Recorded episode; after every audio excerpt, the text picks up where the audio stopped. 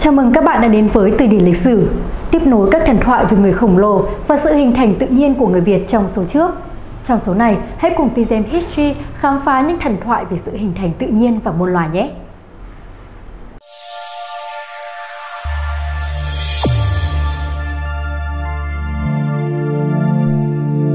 Trời, ngày xưa, trước tất cả mọi sự, đã có ông trời. Trời là một bậc quyền phép vô song ở trên cao, làm ra tất cả, trái đất, núi non, sông biển, mưa nắng. Trời sinh ra tất cả loài người, muôn vật, cỏ cây. Trời thấy tất cả, biết hết mọi sự xảy ra ở thế gian. Trời là cha đẻ muôn loài, xét đến muôn việc, thường phạt không bỏ ai, không ai tránh khỏi lưới trời. Mọi việc đều do trời định.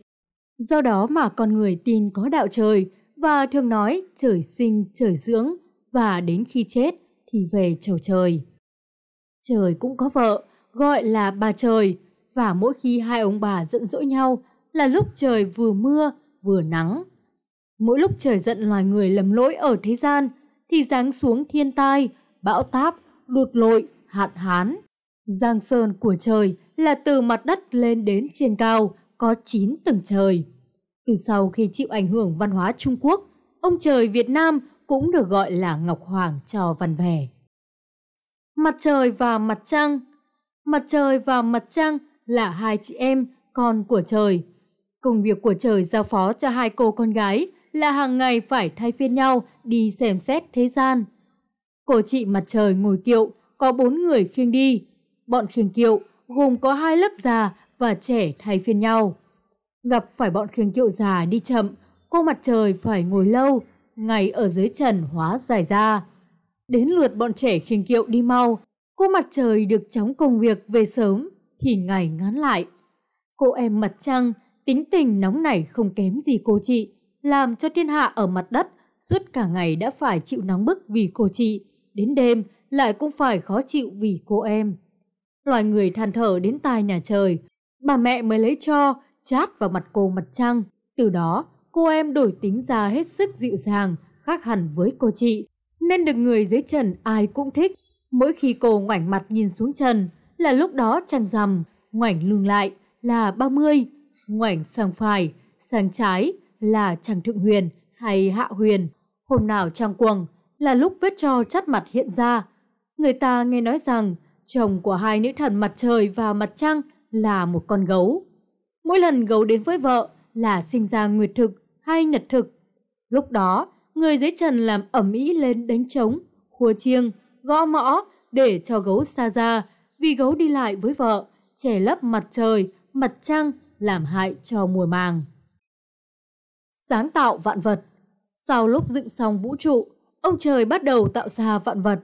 Từng truyền rằng, ban đầu trời dùng những chất cặn còn sót lại trong trời đất mà nặn ra đủ mọi giống vật, từ những con to lớn đến những con bé nhỏ như sâu bọ. Sau đó, trời mới gạn lấy chất trong để nặn ra con người. Do đó mà loài người khôn hơn các giống vật. Về công việc nặn ra người, trời giao cho 12 nữ thần khéo tay mà hạ giới vẫn gọi là 12 bà mụ. 12 bà mụ mỗi người làm một công việc khác nhau. Bà nặn tay nặn chân, bà nặn tai, bà nặn mắt, bà nặn cơ quan sinh dục, bà dạy bò dạy lật, bà dạy nói dạy cười. Vì có bảo mụ đáng trí, nên giống người có kẻ á nam, á nữ vì thiếu mất sinh thực khí. Khi sáng tạo ra loài người, trời có ý định cho họ sống mãi khỏi phải chết. Hễ đến già rồi thì nằm yên một nơi trong ít lâu, tự nhiên lớp ra ngoài thay đổi, bỏ lốt già đi mà hóa lại trẻ, trái hẳn với dung rắn. Vì bản chất độc ác nên chỉ sống đúng tuổi rồi phải chết. Một vị thần được phái xuống hạ giới để thi hành việc đó, không ngờ lại gặp nhầm loài rắn trước. Lũ rắn biết được sứ mạng của thần là xuống tuyên án chết cho loài chúng, mới rủ nhau lại hàng vạn con xuống vây lấy sứ nhà trời, nhất quyết bắt thần phải nói lại. Rắn già rắn lột, người già người tuột vào xăng. Nếu không thì lũ rắn quyết một mất một còn với thần. Thấy lũ rắn dữ tợn, chỉ trực hại mình, thiên sứ đành phải nghe lời chúng. Do đó mà loài rắn được lột xác sống mãi, còn loài người đến khi già phải chết. Khi trời hay tin, giận thiên thần đã làm trái với ý định của mình, mới đẩy xuống hạ giới làm kiếp bạo hung. tu bổ các giống vật. Sau khi đã tạo ra vạn vật và con người, trời thấy còn có sự thiếu sót ở các giống vật, nên sai ba vị thần xuống hạ giới để bù đắp cho các giống vật nào cơ thể còn chưa được đầy đủ. Các giống vật hay tin, đua nhau đến để xin thần nhà trời tu bổ cho các chỗ thiếu sót cần thiết. Khi đã phân phối mọi vật liệu cho các giống vật vừa hết, thì có con chó và con vịt cùng đến một lần xin mỗi con một cẳng thiếu. Vì chó mới có ba chân, vịt chỉ mới có một từ lúc trời sinh ra. Thần hết cả vật liệu, kiếm cách từ chối. Xong cái hai con vật và nải quá, thần mới bẻ tạm chân ghế, chắp cho chân sau con chó bị thiếu. Và lấy que cây, chắp cho chân con vịt. Rồi giận chó và vịt, khi nào ngủ, nhớ giơ cẳng chắp lên, chớ để xuống đất sợ hư đi. Chó và vịt lại tạ ra về. Tuân theo lời thần dặn, từ đó lúc nào ngủ, hai giống vật cũng đều cò một cẳng lên trên không. Các thần đang sửa soạn về trời, thì bỗng thấy mấy loại chim triển triện, chìa vôi, ốc cau, mỏ nhác, cùng đến một lúc kêu nài, vì mỗi trời đã nặn ra chúng thiếu mất cả hai chân. Bà thần thoạt cũng từ chối, lấy cớ là đã hết vật liệu đem theo. Xong lũ chim một mực nài nỉ, bảo rằng vì chúng không có chân nên đến chậm, cố khẩn cầu thần giúp cho.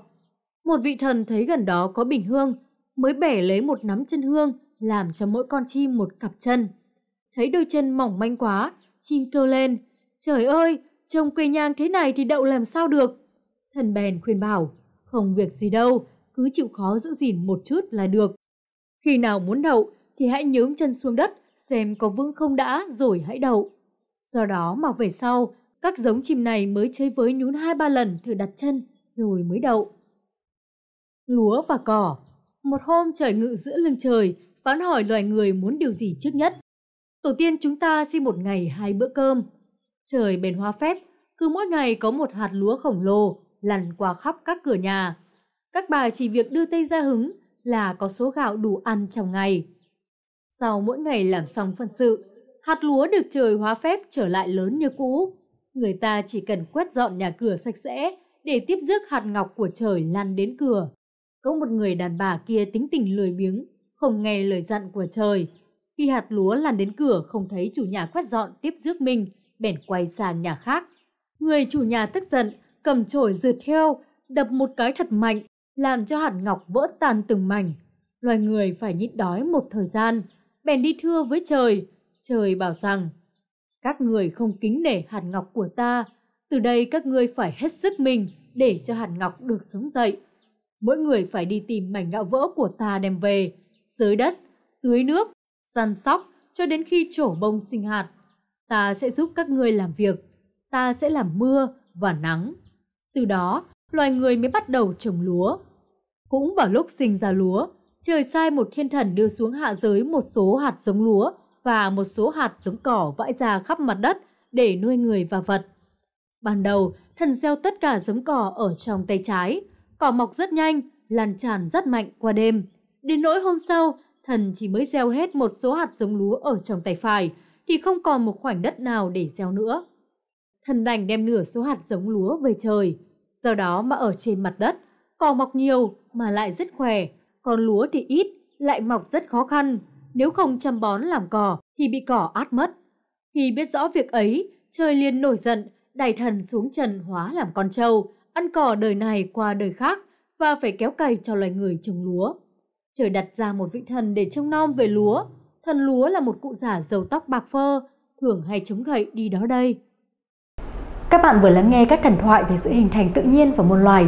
Các bạn có cảm nhận gì về những câu chuyện này? Hãy cho chúng tôi biết bằng cách comment dưới video này nhé. Và đừng quên đón chờ truyền thuyết về họ Hồng Bàng và đời Hùng Vương trong số tiếp theo.